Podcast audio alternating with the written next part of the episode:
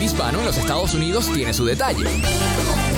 Hay que llevarlo con humor y aprender a vivir entre dos culturas. Ponte cómodo y disfruta de las más ocurrentes historias aquí en la barra, aquí en la barranca. Hola, hola, hola. Bienvenidos a un nuevo episodio de La Parranda. Muy buenas, muy buenas. A ver, ay, pero una de las locutoras se me está ahogando y la otra, ¿cómo está? aquí estoy, aquí estoy. Aquí estoy, aquí estoy. Ajá, Yo no muy me estoy bien. ahogando. Esta Vía vez no me metí en el baño. Vía satélite, ahora se ahoga de la risa. Oye, po- por cierto, hablando de eso, hay muchas personas que nos escuchan por, por el podcast y hay otros que nos escuchan por Facebook Live, ¿no? Y entonces Ajá. a veces pasan cosas aquí que uno, que uno comenta, este, que la gente que escucha el podcast dice, ¿Qué, qué- qué- qué es esto? Entonces, y yo entre estos días estaba filosofando. Yo decía, nosotros somos un Facebook Live que sale por podcast o un podcast que sale por Facebook Live. Y tardé horas pensando la respuesta. Es complejo. En, en eso se van mis días. Eh, no, muy productivos, por cierto. es complejo.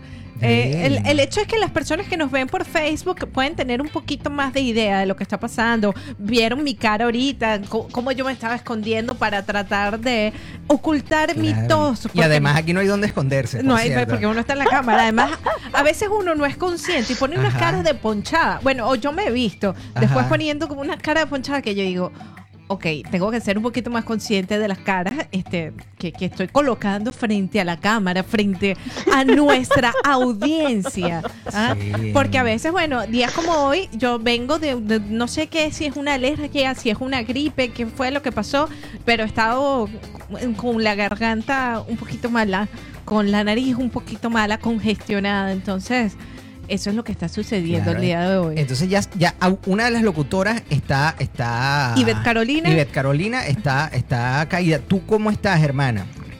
Yo estoy muy bien, vale, estoy muy bien aquí, contenta de estar con ustedes. Esta semana no me metí en el baño. Esta semana, Ah, adivina mira. dónde me metí para esconderme de mis hijos. Sí, Ah, porque no quería oh, otra sí, vez sí. crear la misma polémica de la semana pasada. O sea, sigues escondida. Claro, porque Ah. tú, ¿cómo crees tú que yo estoy aquí pudiendo hablar? ¿Y, y los niños dónde están? A lo que me ven, esos arrancan. Ok. Mami, quiero agua, mami, quiero esto. ¿Dónde están los niños y dónde estás tú? A ver.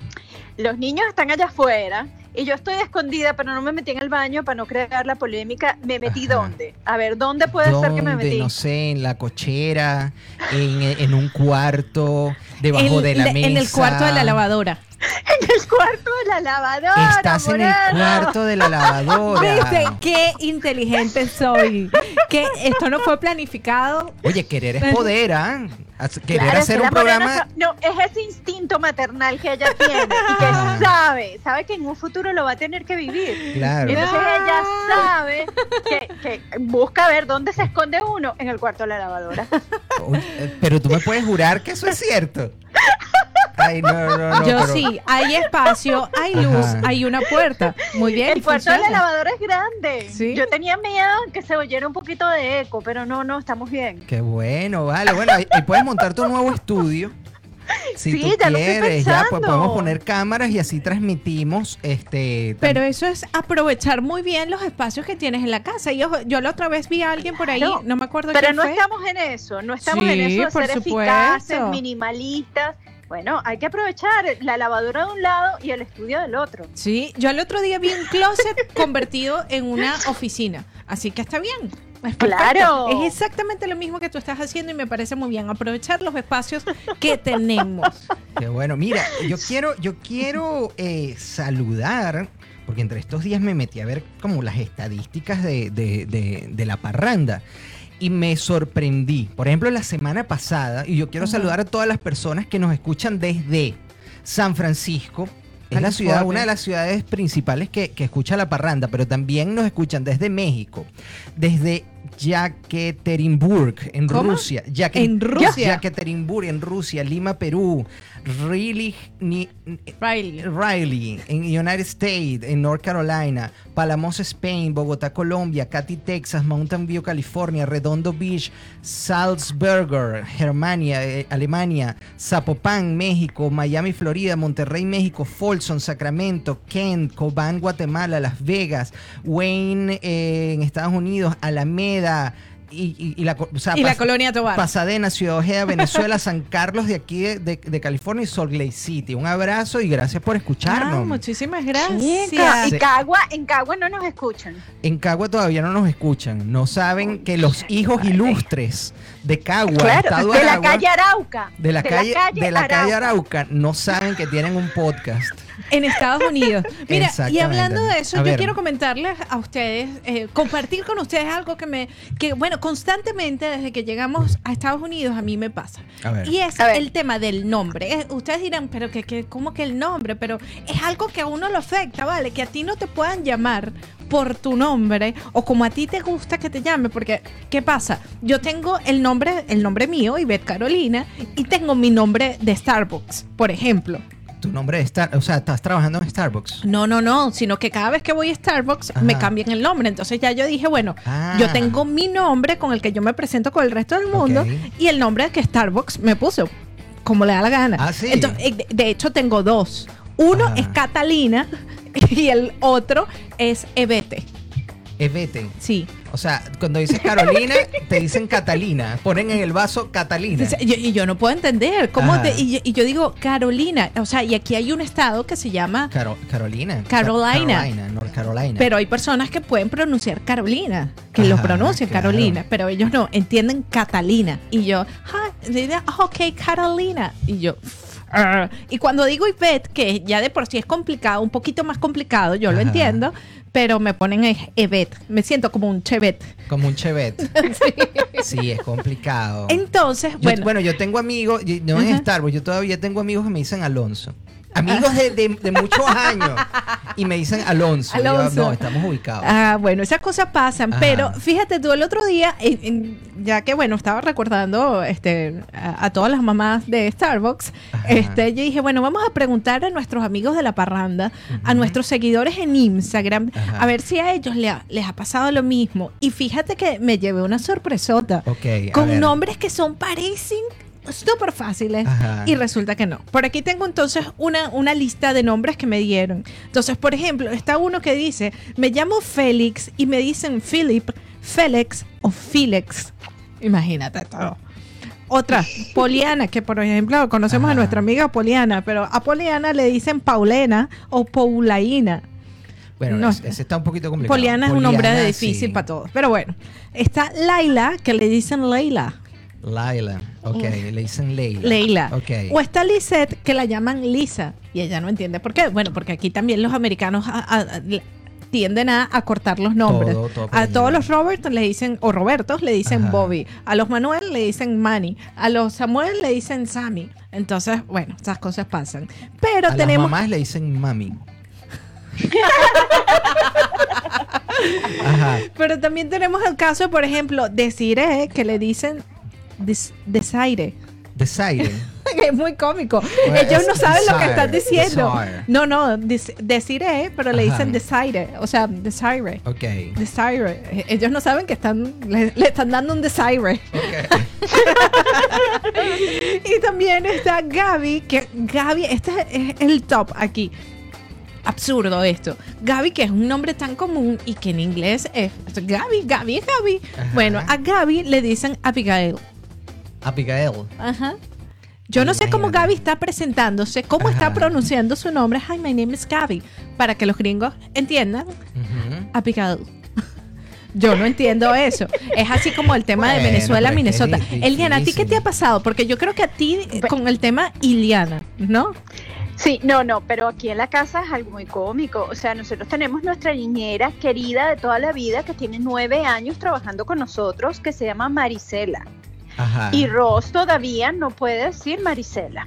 Todavía no puede decir ¿Cómo le Marisela. dice? No, creo que últimamente ya lo está casi diciendo. Ajá. Pero él decía Mariola.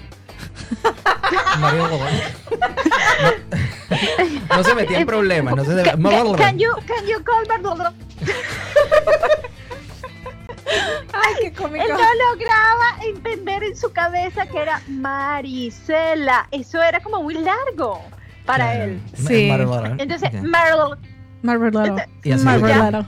ya, este, eh, y bueno, a mí, conmigo, bueno, sí, todo el mundo, el, el mismo Ross al principio me decía Iliana, este, y ¿En toda la serio? familia de él me decía Iliana, sí, este, pero bueno, poquito a poco, mm, a paso fuerte, fui Ajá. retomando, reclaiming mi poder, y no, yo me llamo Eliana, y cuando se armó todo el escándalo aquí en la ciudad, que todo el mundo no sabía cómo de- decir mi nombre, Ajá. tenía que estarlo repitiendo cada rato. No es Iliana, es Eliana.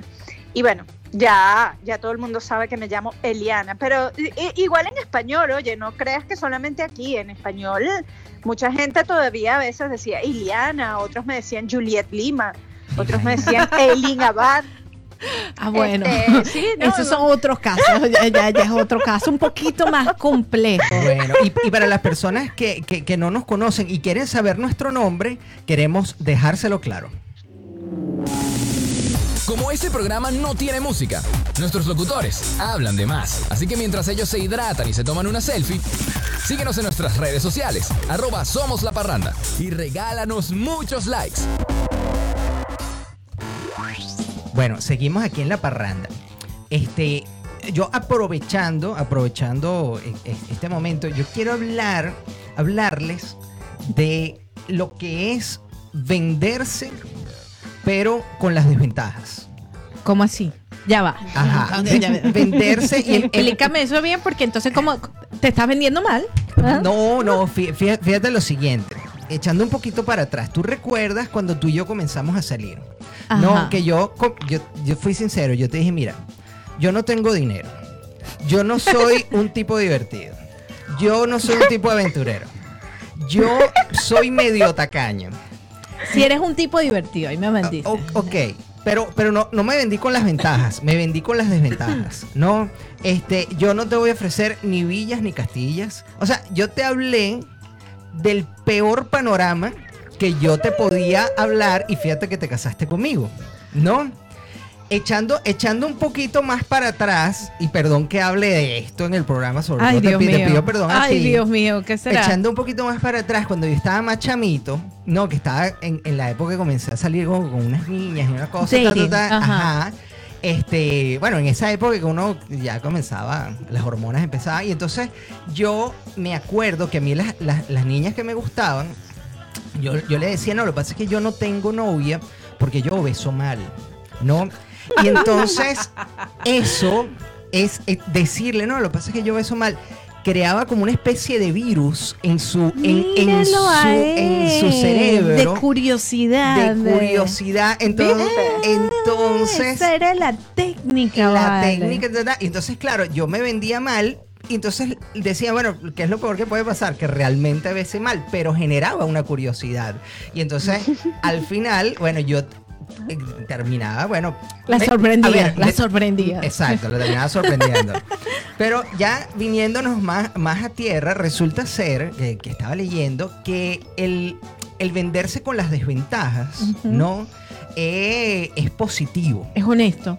Es honesto, exactamente. O sea, eh, ofrecer unos servicios, si yo hago X cosas, ser, ser honesto, porque si tú estás sobrevendiéndote, en el fondo eso genera en, en la otra persona o en el comprador algo así como que, uy, o sea, en, vez de Desconfianza. desconfianza, en vez de generar un gancho, termina generando desconfianza. Pero si tú eres honesto y te dices, mira, a lo mejor no te conviene trabajar conmigo, porque en el fondo nosotros tenemos esto, esto, esto, esto, esto, y, y puede que te convenga, a lo mejor no, y entonces nuestras desventajas son tales, ta, ta, ta. eso en, en- en- en el cerebro de la otra persona dice, oye, primero le parece una persona honesta, ¿no? Segundo, dice, bueno, a lo mejor eh, no es tan malo. O sea, si tiene la seguridad de decirme eso, es porque en el fondo no es tan, no es tan malo.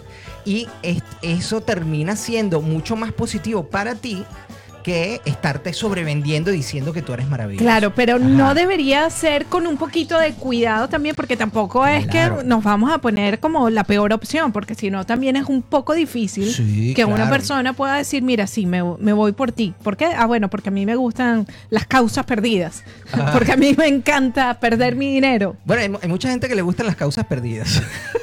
Bueno, pero cuando se trata de negocio, Ajá. cuando se trata de negocio no tanto. En el amor, en otras cosas, Ajá. sí, eso, eso puede suceder, pasa continuamente, pero en los negocios eso no, hay que tener un poquito más de cuidado. Entonces, ¿cómo, cómo encontrar un balance Ajá. en... Yo, yo creo que tienes que hacer algo bien pensado de cuáles son las desventajas o el... mm, ¿Cómo llamarlos? Lo- nuestros puntos débiles Ajá. Para hablarlo claro con, con la persona que nos interese, sea un cliente, sea alguien al que estamos tratando de convencer de alguna De- manera. De, de cerrar la venta. de, algo- Ajá. de algún cualquier tipo de venta, no importa cuál, este hablar un poquito de las debilidades, ser honesto con eso, pero tampoco bueno, eh, Claro, yo creo que eh, para eso tiene que ver mucho el tema de la honestidad. No, porque al- al, final, si tú estás diciendo eso de una forma deshonesta, eso es eh, en algún, en algún momento de la cadena se dan cuenta. Entonces es, es básicamente ser honesto, en algún momento tratar de no vender algo que no tienes la capacidad, Claro. como yo lo hice contigo. Yo te mira, mira, yo no te voy, no tengo dinero para montarte una casa, nada de eso. Lo que construyamos lo vamos a construir juntos tú y yo. y eso lo hizo en una conversación saliendo de un restaurante de sushi en Los Palos Grandes un sábado a las 9 de la noche. Que seguramente pagamos entre los dos. No recuerdo eso, pero él, él estaba un poco preocupado porque ya yo estaba haciendo planes de, irnos a no, no, no sé dónde, Sí, y gastar sí, aquí, gastar allá, irnos a recorrer el mundo juntos y gastar toda nuestra fortuna en viajes y aventuras. Entonces él pisó freno y dijo, mira Morena, la cosa es así. Las La cosas como cosa son. pinta de esta manera. Claro, yo me acuerdo que yo le dije, mira, nosotros podemos ahorita ponernos a gastar, irnos para allá, irnos para acá, to- todo lo que tú quieras. Pero a, a- a lo largo de un año vamos a estar mamando los dos. Vamos a tener una, una relación inestable. Tú vas a sentir que no tienes una persona estable a tu lado y me vas a dejar. No. Entonces, porque es así. Y entonces, bueno, por querer conquistarte con, con luces y tal, entonces voy a terminar perjudicado yo. Ya yo me sé ese cuento y entonces yo te lo digo de una vez. Mira, e- esto va a pasar. Ya, ya yo me sé ese cuento porque tú me lo contaste. Exacto. Entonces, entonces, vámonos por debajito. Vamos a, a parar la gastadera, vamos a parar la viajadera y vamos con pasos más concretos a realizar nuestro sueño. Y yo creo que, yo creo que funcionó. Mira, y, pero antes de seguir, vamos a hablar un poco de Puerto Alegre. Vamos a hablar un poco de Puerto Alegre, sí, porque ahorita viene la temporada, ya comenzó la temporada del básquet, de la NBA, iba a decir NBA, no sé por qué razón en este planeta. Y bueno, resulta que Puerto Alegre tiene un, es súper famoso por todas las margaritas, por tener las margaritas, las mejores margaritas de la ciudad. Y no solo porque lo digan ellos, sino porque ustedes, la audiencia, el público de Puerto Alegre, así lo ha votado públicamente. Recordemos entonces que viene la. NBA y pueden ir a ver todos los juegos de los Warriors en Puerto Alegre, donde tienen mm, como cuatro o cinco pantallas de televisión para que no te pierdas nada, ni el béisbol, ni la NBA y además pruebes la Warriors Margarita. Eh, A mí esa, yo cuando vi esa Margarita la primera Ajá. vez me llamaba la atención porque es azul, es azul, el azul vivo ese del, del, del uniforme de los Warriors, evidentemente, pero además tiene un toquecito de yo no sé qué. Que, Yo no sé cuá. yo, no sé cuál. Que, que, está buenísimo, ¿vale? Entonces, les recordamos que Puerto Alegre está ubicado en el 546 de la calle Valencia, en San Francisco, y en el 2950 de la calle 25. Y además de eso, si van a ver el juego en Puerto Alegre, la Margarita, la Warriors Margarita, tiene un precio especial durante los juegos. Así que otra razón más para ir a Puerto Alegre y no perderse de nada, nada, nada, nada. Así es, mira, entonces para seguir vamos a escuchar la gran entrada de lo que es Eliana hoy. Ella sabe que sola no salvará el planeta, pero tiene un plan, darnos ideas para salvarlo entre todos. Presta atención a lo que nos trae Eliana hoy. Eliana López. Aquí ¿qué- estoy, aquí estoy. ¿Qué nos traes el día de hoy? Tienes dos, se- dos semanas ahí pensando. A ver. ¿Qué Aguantando trae? lengua. Aguantando. Tú sabes que yo soy, que he descubierto que soy muy picada. ¿Por qué? Este, la otra vez que la gente cuando la morena se cortó el pelo y todo el mundo le estaba lanzando piropos a la morena, yo me piqué. ¿En serio? Entonces eh, dije, comencé a postear fotos de yo, de yo misma Ajá. con mi pelo corto. Claro, con mi pelo corto estaba muy joven y bella y todo el mundo comenzó a decirme cosas muy lindas, este, y yo así como que me sentí bien, ¿no? Porque estaba picada. y entonces, sí, ese día dije, oye, pero tú sí eres picada. Ajá. Y, y me di cuenta, y entonces después, el, el programa pasado que estuve con ustedes, también me quedé picada, ¿vale? ¿Por qué? Porque la morena me hizo una pregunta, Ajá. este, me, dijo, me preguntó, porque estábamos hablando del fashion y del eco fashion y cómo este, tratar de ser más conscientes a la hora de comprar y que no teníamos que estar comprando en estas cosas que son como fast food, este fast fashion que está hecho como para crear toda esta ropa eh, de pacotilla que la usas y la botas. Y entonces Carolina me preguntó, bueno, pero ¿cuáles son las alternativas? Pues si no podemos comprar en estas tiendas que son las que están por todos los lados, este, y queremos estar lindas, no queremos estar con la misma ropa todo el día. Y entonces yo le respondí que no, que no, que yo no me tomaba el culé. Sí, to- todos nos quedamos así. ¿Qué es Claro. eso? Se ¿Qué volvió es loco, se eso? volvió- Claro, Pensamos claro, que, te- que se lo estás diciendo a tu hijo. sí, no, no te creo- tomes el culé, papá. Yo creo que como ya era tarde, yo tenía hambre. Y tú sabes que cuando yo tengo hambre, a mí se me, se me trastoca la mente. Ahorita comí un poquito antes de meterme aquí en el cuarto de la, de la lavadora. Se le agradece. Ajá. Pero, pero después que, que terminó el programa y me quedé pensando y dije, es verdad, si nosotros queremos estar lindas, o sea, hay, hay unas personas como yo que no nos gusta comprar nada y que tenemos toda la ropa del mismo color para no tener ni que pensar cómo combinarla. Eh, pero hay otra gente que es diferente, no todo el mundo tiene que ser como uno. Hay otras personas que les gusta usar muchos colores, que les gusta que todos los días quieren ponerse ropa diferente, combinaciones lindas, y, y a mí me encanta esa gente. Y entonces dije, ¿cuáles son las opciones para que las mujeres y los hombres y los niños que, que quieren verse lindos, que quieren sentirse lindos, puedan eh, hacerlo? pero al mismo tiempo ser responsables con lo que estamos comprando.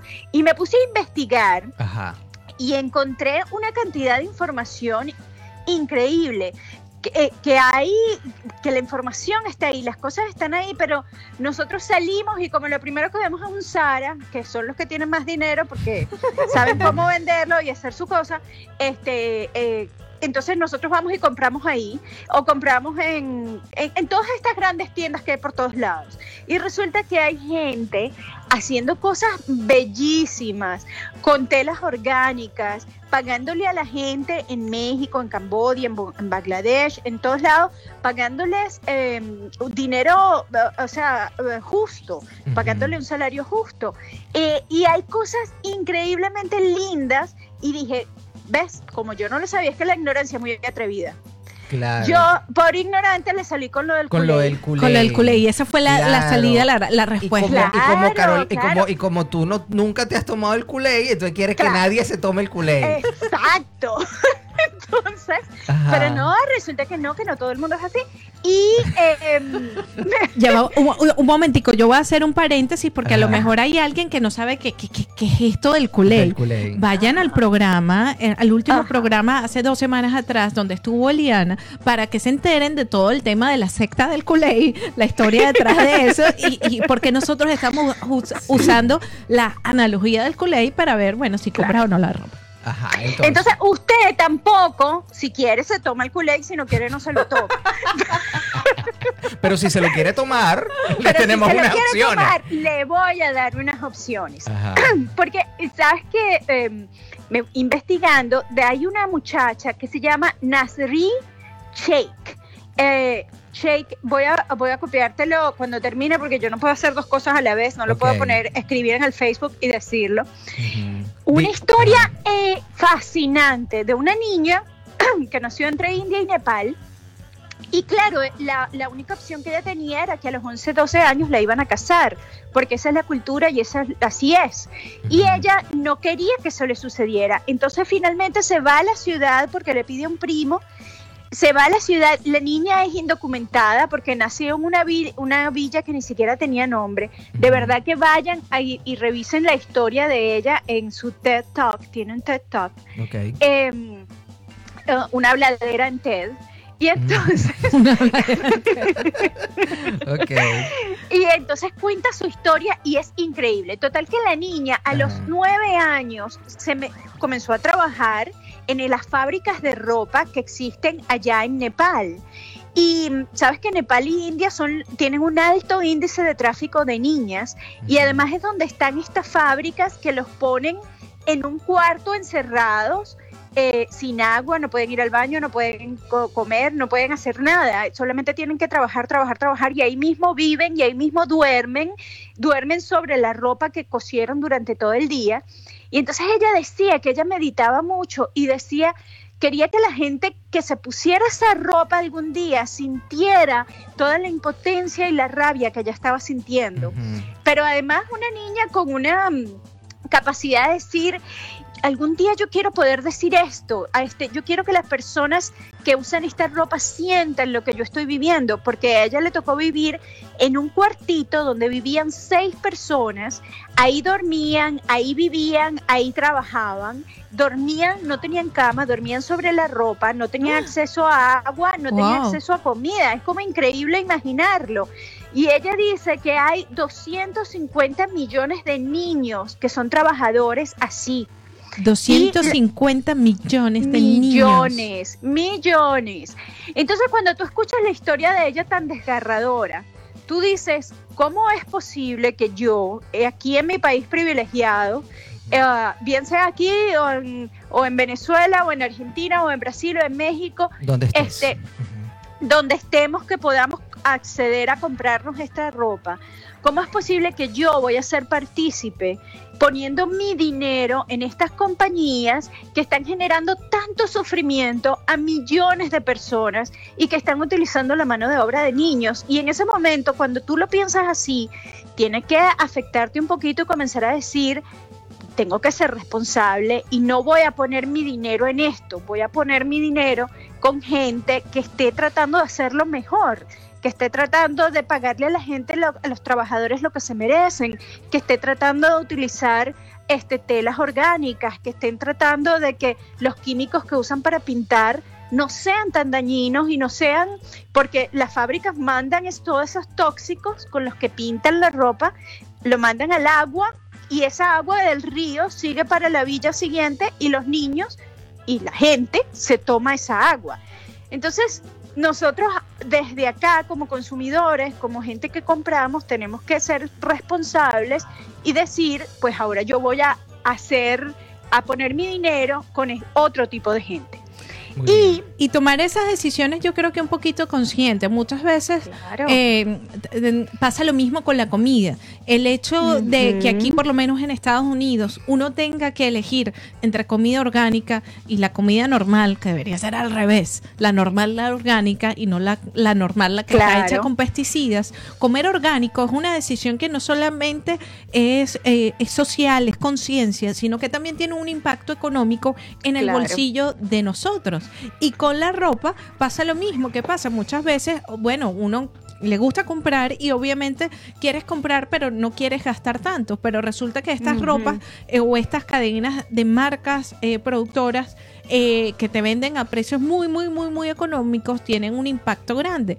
Y si quieres ir a otras que son súper orgánicas y no sé cuánto, bueno, tú ves la diferencia de precio. De precio que, que, bueno, que también es una decisión porque a veces, a veces puedes, pero a veces no puedes. Entonces hay que claro. también, a, a, también aprender a manejar en eso en el, en el bolsillo, porque así como lo hacemos muchas veces con la comida y tú puedes decir aquí sí y aquí no, aprender claro. también a hacer esos ajustes para que con la ropa hacer compras inteligentes que, que sean inversiones, más que uh -huh. compras, que sean inversiones eh, inteligentes donde de alguna u otra manera, bueno, puedas ser consecuente con lo que piensas con y con el está- planeta.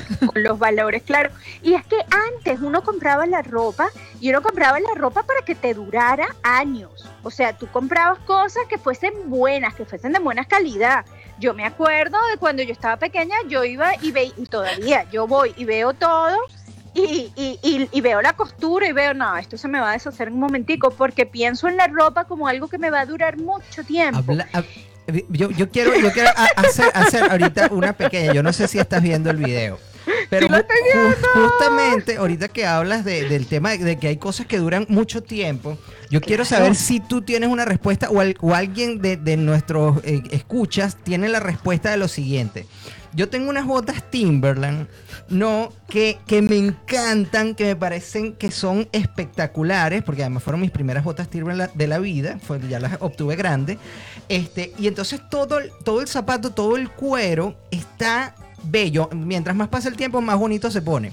Pero, Exacto. pero resulta ser que la suela ya no, ya no, ya, ya se está gastando y está Y se está abriendo un poquito. y, y entonces yo me acuerdo cuando yo vivía en Chacaito, teníamos Claro. un zapatero, el árabe, Mohamed, que este él nos nos hacía, o sea, uno iba al zapatero y siempre uno tenía le podía arreglar los zapatos. Le cambiaba ¿no? la tapita a los tacones, le cambiaba la suela a los zapatos. Tengo Mira, una pero aquí- semana, ajá. No, Ross tiene a Mohamed. Ah, sí, Ros, Ros conoce a Mohamed. Sí. Aquí hay un Mohamed también. Ajá. Ajá, y Ross y a Ross le cambian todas las suelas porque Ross destruye los zapatos en dos segundos. Entonces, Mohamed se los arregla y Mohamed también. Yo creo que es familia del Mohamed de Chacaíto. Seguro, es que a lo mejor emigró con nosotros. Ah, pero qué bueno, qué bueno que por fin pueda arreglar esos zapatos, porque yo decía, no, yo no puedo salir de estos zapatos. O sea, Claro. estando en perfecta condición y lo único que estaba mal es la suela. Y entonces te tenía esa pregunta para hoy. Perfecto. Podemos continuar. Perfecto. Bueno, mira, y entonces te tengo, además, Ajá. te tengo las opciones. Hay un hashtag que le invito a todos que lo sigan, que es el hashtag que se llama FAL. F-A-L-L, FAL, into, into sustainability. ¿Cómo se dice, Morena, que tú que hablas mejor inglés que yo? Sustainability. Ok, Eh, en sostenibilidad. ok. Y ella, esta muchacha, hay una muchacha, ahí van a encontrar todas las marcas de gente y además las mismas marcas hablan y cuentan este, lo que están haciendo, cómo están haciendo las cosas, saber de dónde vienen las cosas, saber quién está produciendo tu ropa. Eh, y entonces hay una cantidad de marcas de cosas preciosas, Morena, que si te pones a verlas, lo quieres todo y no está tan caro. De verdad que, que yo, Vamos a buscar. bueno, no es que yo me la vivo comprando, pero cuando los vestidos así que a mí me gustan y que Ajá. trato de ver las marcas y digo, ay Dios mío, pero 300 dólares por este vestido.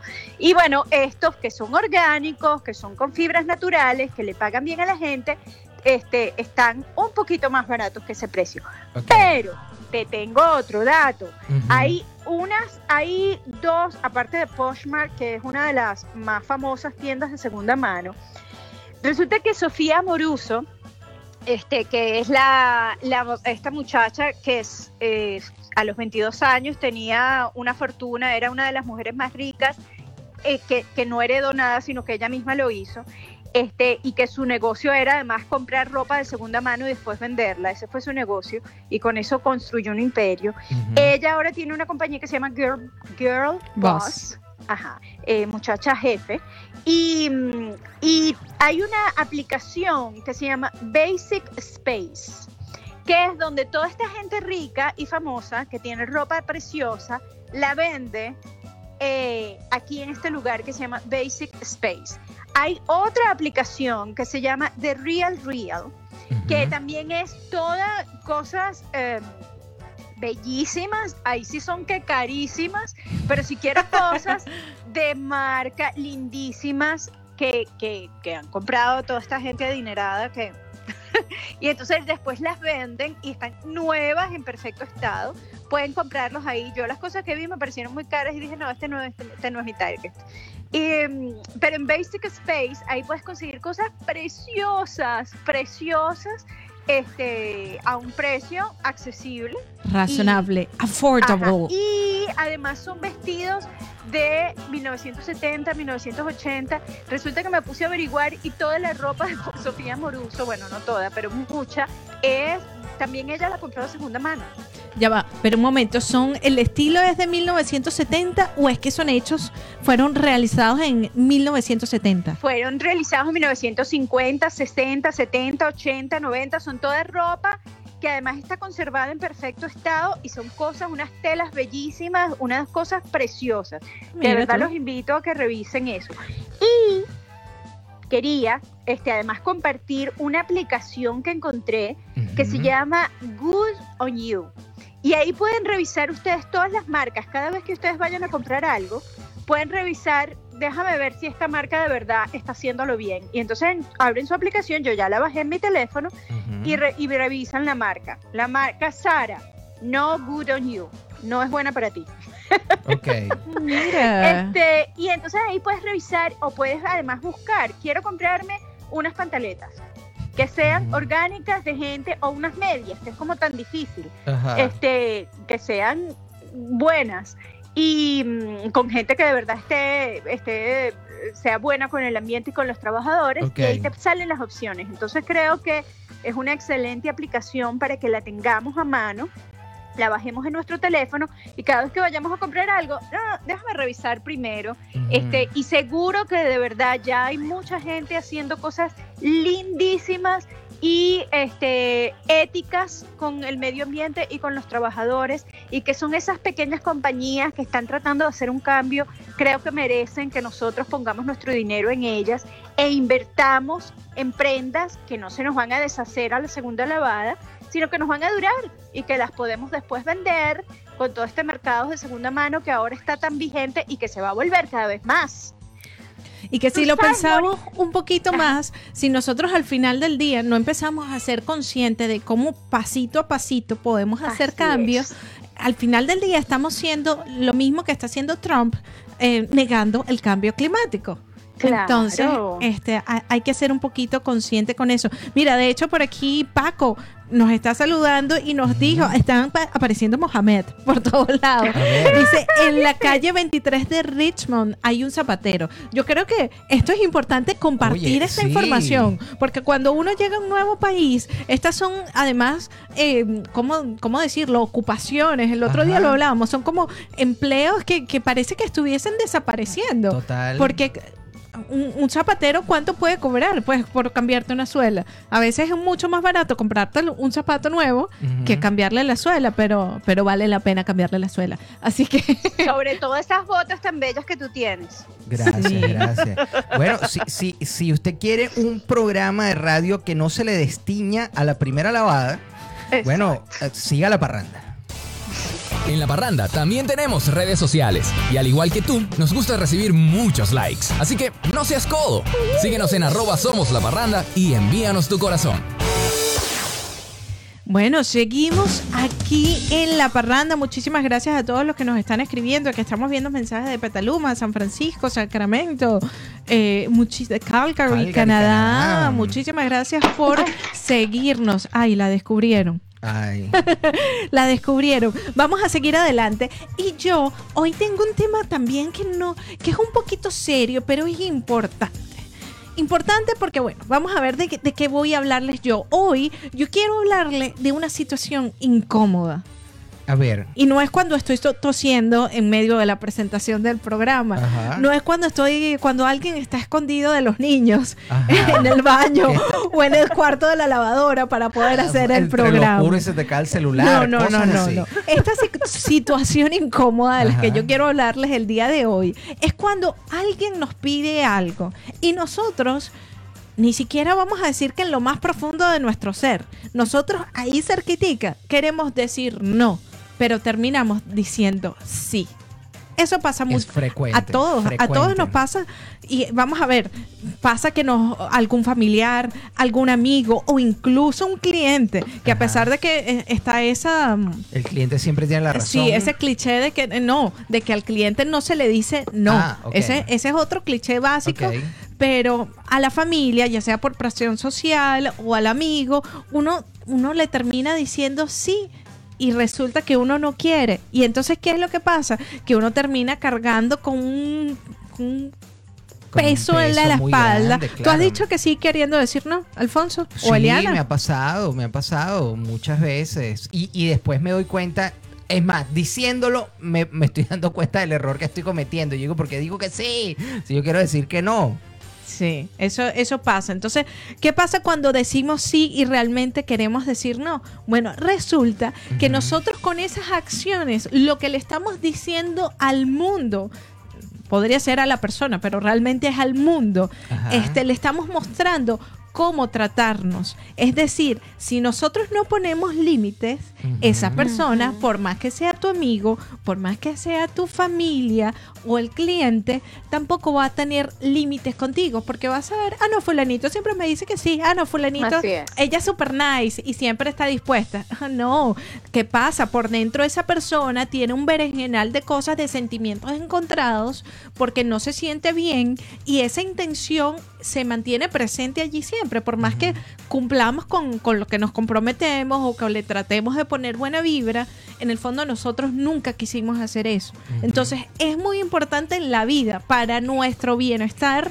emocional, para que realmente podamos estar contentos con nosotros mismos, aprender a decir que no, aprender a colocar límites. ¿Por qué? Porque bueno, al, al- al- al atrevernos a tener esa valentía es amarnos a nosotros, querernos a nosotros. Y no me quiero poner muy espiritual con la cosa, pero, pero siento que es algo que es básico y, y que aplica a todas las áreas de nuestra vida. Aplica con nuestra pareja, con nuestra familia, con nuestros amigos, con, Con el- los, con los hijos. con los hijos también. No, no, de verdad, tú, tú, tú que lo vives día a día.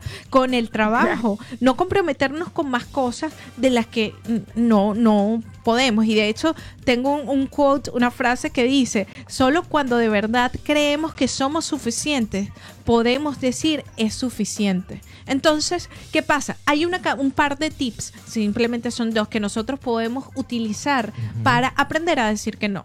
Eh, uno es crear un mantra, un mantra o una frase que te recuerde que estás tomando una decisión que es crucial para tu bienestar. Tú no estás diciendo no porque tú eres mala con el mundo. Hay que dejar la culpa a un lado y lo otro porque además eh, es imposible complacer a todo el mundo. Si tú quieres, la primera persona a la que nosotros tenemos que complacer es a nosotros mismos. Y es imposible hacer eso quizás no decepcionando a alguien más. Porque pues nadie, no- es imposible que el mundo entero coincida en lo que nosotros queremos. Entonces, la otra es ensayar. ¿Qué pasa? Esto, esto cuando estaba leyendo y haciendo todo esto, Ajá. me acordé que decir no es tan incómodo como tener que despedir a alguien. Que eso es una de las cosas más incómodas que puede haber en la vida. Y sobre todo cuando uno es de noble corazón. Ajá. Porque tú estás ahí y, y a veces uno, a- a- nosotros como dueños de negocios, nos ha tocado que, bueno, hay que dejar ir a alguien más. Y es, es la situación que tú quieres evitar. Tú, tú, tú, tú lo evitas a todas costas y casi que a veces un- uno termina haciendo cosas que no debería, dándole largas a situaciones. Pasa lo mismo con el no. Entonces, ¿qué tiene que hacer uno? Ensayar prepararse y como todas las cosas en la vida requiere práctica para que uno se vuelva más ducho en el asunto. O sea, eh, toda esta semana que ha pasado es, es tu práctica. Todo lo que te he dicho esta semana me has dicho que no. Y eh, ahora entiendo, ahora entiendo que has estado practicando. Ah, Claro, y eso es Claro. bueno, eso es bueno, eso es eh, bueno, aprender a decir no a las relaciones que son tóxicas, aprender a decir no cuando uno no quiere ir a, a- a un determinado lugar, aprender a decir no cuando uno no quiere aceptar un, cuando uno no quiere o no puede aceptar un proyecto, porque por trabajo muchas También veces pasa. esas cosas pasan. el, el típico eso, no le digas no a un cliente, al cliente no se le dice no y uno se carga de trabajo, trabajo, trabajo y después estás vuelto loco este, tratando de resolver y con ese peso encima de, de saber que tú no querías decir no y pudiste haber estado aprovechando ese tiempo en haciendo algo que te gustara y no algo con lo que te sientes incómodo. Ajá. Entonces, bueno, yo, esa es mi recomendación del día de hoy. Y además quería recomendarles a una autora que se llama Brené Brown. Es una Ajá. autora e investigadora que ha hablado mucho sobre esto, acerca de la vulne- vulnerabilidad y que además tiene, ¿cómo es que le- esas habladeras de talk, de. TED? ¿Cómo es que le Ajá, dijiste, la habladera de TED. La- tiene, una- tiene bastantes habladeras de TED vistos por millones de personas. Yo, mira, yo voy también al supermercado así Ajá. y veo así los alfajores de chocolate, que ellos me hablan así, me saludan y yo, no. Y Bueno, entonces, pues sigo y entonces veo las almendras cubiertas de chocolate y, no. es muy duro, es muy difícil Claro, aprender duro, a decir duro. que no. Claro, y, y, y esa, esa también es válida, aprenderle a decir no a uno mismo, que es la persona más difícil. Cuando tu cuerpo te está pidiendo algo así como un chocolatico, o en el caso de nosotros que somos gorditos, que nos gusta lo, el Ajá. dulce, chocolates, pero hay personas que a lo mejor puede ser el alcohol, cuando no deben, Ujú. cuando no pueden manejar, o algún otro vicio. Y, y, y eso es un esfuerzo grande, este, decirte no a ti mismo en cosas que a lo mejor tu cuerpo por un lado te está diciendo quiero hacer y no debes hacer. O por ejemplo Claro. cuando pasas enfrente de la vitrina de Sara y ves ese abrigo super nice, Ay, súper sí tienes que decir que no. Ah, ¿ves? Son una de las ocasiones en las que cuesta, cuesta. Hay que hacer un trabajo Cuesta. duro. Hay que hacer un trabajo Yo, duro. yo, yo me acuerdo, de hecho, cuando, cuando, cuando eh, un poco antes de que Carolina y yo nos casáramos, este, tú sabes que siempre se pide matrimonio, ¿no? Ay, te casas conmigo. Y entonces yo, como no sabía, como había sido tan sincero de, de- de- de cómo era yo, yo, yo me temí un no. Entonces yo no pregunté. Yo a Carolina no le dije, mire, ¿te quieres casar conmigo? Porque eso tiene pues, do- doble Claro. respuesta, o sí o no. Entonces yo le dije, oye, yo creo que ya sería hora de casarnos. Y me seguí para adelante. Me informó. Le informé que, deb- que, de- que- que teníamos que, casarnos. María. Y hablando de ese tema, vamos, vamos a, a- a despedirte, hermanita. Gracias por el programa de hoy y toda la información que, que, que nos trajiste. Y bueno, nada, no, creo que nos, nos vemos muy pronto con Sí. más de Eliana hoy. Chao, pues gracias a todos por escuchar. Síganos en nuestras redes sociales, Eliana Eli López U en Instagram, en Twitter y Eliana López en Facebook. Y los veo, ojalá la semana que viene, no sé si la semana que viene o la de arriba, pero nos vemos pronto. Bueno, chaito. Besitos, chao.